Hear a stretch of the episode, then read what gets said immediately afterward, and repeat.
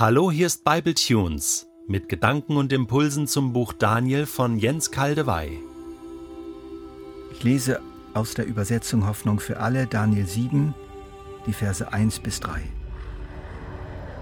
Im ersten Regierungsjahr des babylonischen Königs Belsazar hatte Daniel nachts im Traum eine Vision. Er schrieb alles nieder, was er gesehen hatte, und so beginnt sein Bericht. Ich, Daniel, sah in meiner nächtlichen Vision, wie aus allen vier Himmelsrichtungen ein starker Wind kam und das Meer aufwühlte. Vier große Tiere stiegen aus dem Wasser empor, sie waren alle verschieden.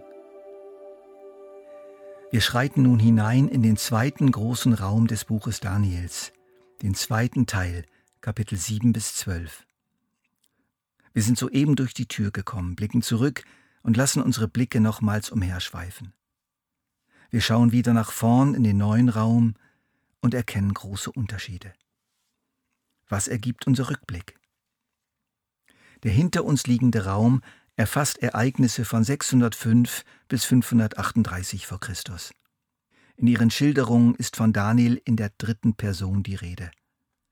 Spätere Autoren haben auf mündlich und schriftlich tradierte Berichte von Daniels Leben zurückgegriffen und daraus diese erzählenden sechs Kapitel gestaltet. Sie sind an Spannung kaum zu überbieten. Das erste Kapitel war in Hebräisch geschrieben und deshalb wohl besonders für die Juden gedacht. Das passt zum Inhalt. Daniel hatte sich fest entschieden, sich um der von Gott verordneten Speisegesetze für die Juden willen auf keinen Fall an den nicht koscheren Speisen der königlichen Tafel zu verunreinigen. Die waren aber für alle am Königshof Auszubildenden vom König selbst angeordnet. Daniels Entschluss war also hochriskant. Er kam aber damit durch, weil Gott ihm nach diesem Entschluss half, ihn auch umzusetzen. So wurde Daniel zum Vorbild und zur Ermutigung für seine Landsleute. Habt Mut. Gott wird euch helfen, ihm auch in einer fremden Kultur zu gehorchen und das, was er euch persönlich als Gebot gegeben hat, auch umzusetzen. Lebe nach dem, was Gott dir gesagt hat, auch wenn das andere ganz anders sehen und empfinden. Kapitel 2 bis 6 sind aramäisch geschrieben, eine Sprache, die ein großer Teil der Juden und der Bewohner Babyloniens verstand. Auch das passt zum Inhalt. Wir finden nämlich in den Ereignissen dieser Kapitel Wahrheiten, die allgemeingültig sind und für die ganze Menschheit zutreffen, ob man das glaubt oder nicht. Kapitel 2 Es gibt einen höchsten Gott der Traum König Nebukadnezars, den Daniel gedeutet hat. Es gibt einen höchsten Gott, der Herrscher ein- und absetzt und die Dauer ihrer Reiche bestimmt. Eines Tages bricht sein eigenes Reich auf der ganzen Erde durch, und das wird kein Ende mehr haben. Kapitel 3 handelt von den drei Freunden Daniels, die im Feuerofen bewahrt wurden. Die Botschaft für die Juden, halte dem Gott Israels die Treue, auch wenn es dich das Leben kostet. Die Botschaft für die Nichtjuden, es gibt einen höchsten Gott, der stärker ist als der mächtigste menschliche Herrscher und seine Leute aus seiner Macht befreit. Kapitel 4 berichtet von einem weiteren Traum Nebukadnezars, seinem Stolz, seiner Erniedrigung in den Wahnsinn, seiner Umkehr zu Gott und seiner Wiedereinsetzung. Die Botschaft, gleichermaßen für Juden und Nichtjuden geltend, lautet, Gott widersteht den Stolzen, aber den Demütigen gibt er Gnade. In Kapitel 5 folgt die dramatische Schilderung des unumkehrbaren göttlichen Gerichtsurteils über Nebukadnezars Enkel Belshazzar.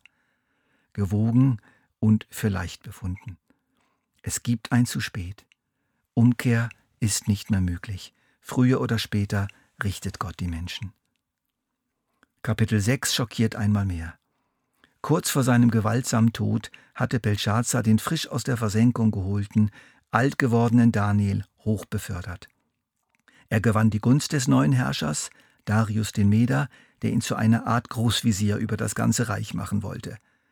Das rief Daniels Neider und Hasser auf den Plan, die es durch einen ausgeklügelten politischen Schachzug erreichten, dass Darius gegen seinen Willen veranlassen musste, Daniel den Löwen vorzuwerfen. Wie seine drei Freunde im Feuerofen wurde er in der Löwengrube bewahrt, doch seine verleumderischen Neider nicht. In der darauffolgenden offiziellen königlichen Botschaft an sämtliche Einwohner des vielfältigen babylonischen Reiches formuliert Darius die Wahrheit, die er selbst an Daniel erkannt hatte.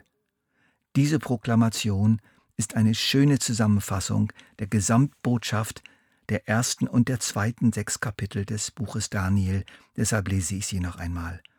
Hiermit ordne ich an, in meinem ganzen Reich dem Gott Daniels Ehrfurcht zu erweisen. Denn er ist der lebendige Gott, der in alle Ewigkeit regiert. Sein Reich geht niemals unter, seine Herrschaft bleibt für immer bestehen. Er rettet und befreit, er vollbringt Zeichen und Wunder sowohl im Himmel als auch auf der Erde. Wenn wir uns nun umdrehen, in den nächsten Raum schauen und langsam in ihn hineingehen, lasst uns diese Wahrheit mitnehmen. Wir werden ihr überall wieder begegnen. Allerdings nicht mehr in spannenden Berichten über Daniel, sondern in tiefsinnigen Visionen von Daniel. Wir stoßen jetzt auf die Ich-Form.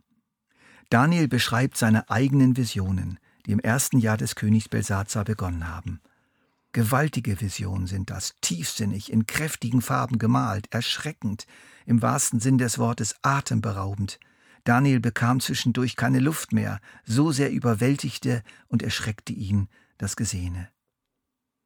Aber er hat es für uns aufgeschrieben, und wir können es heute nachlesen. Wir dürfen mit ihm schauen, mit ihm staunen, uns mit ihm erschrecken und mit ihm anbeten. Denn wir erhalten in diesen Visionen einen Schlüssel zum Verständnis der gesamten Weltgeschichte. Wir dürfen mehrere Blicke in die Zukunft werfen, in die Zukunft der Menschheit bis zum Ende dieses Zeitalters, bis alles nochmal ganz anders wird. Diese Zukunft ist stellenweise und zeitlich begrenzt, aber doch entsetzlich finster und brutal.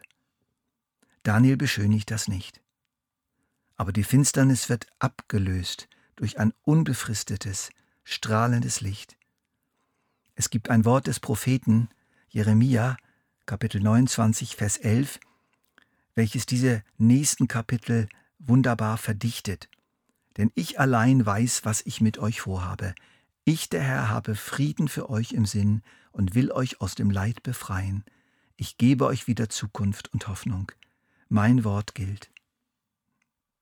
Die Vision von den vier Winden und den vier Tieren, die wir in den nächsten Bible-Tunes näher anschauen werden, ist die grundlegendste, allgemeinste und verdichtetste Schau einer Menschheitsgeschichte, wie Gott sie sieht und wie er sie auf ein gutes Ende hin gestalten wird.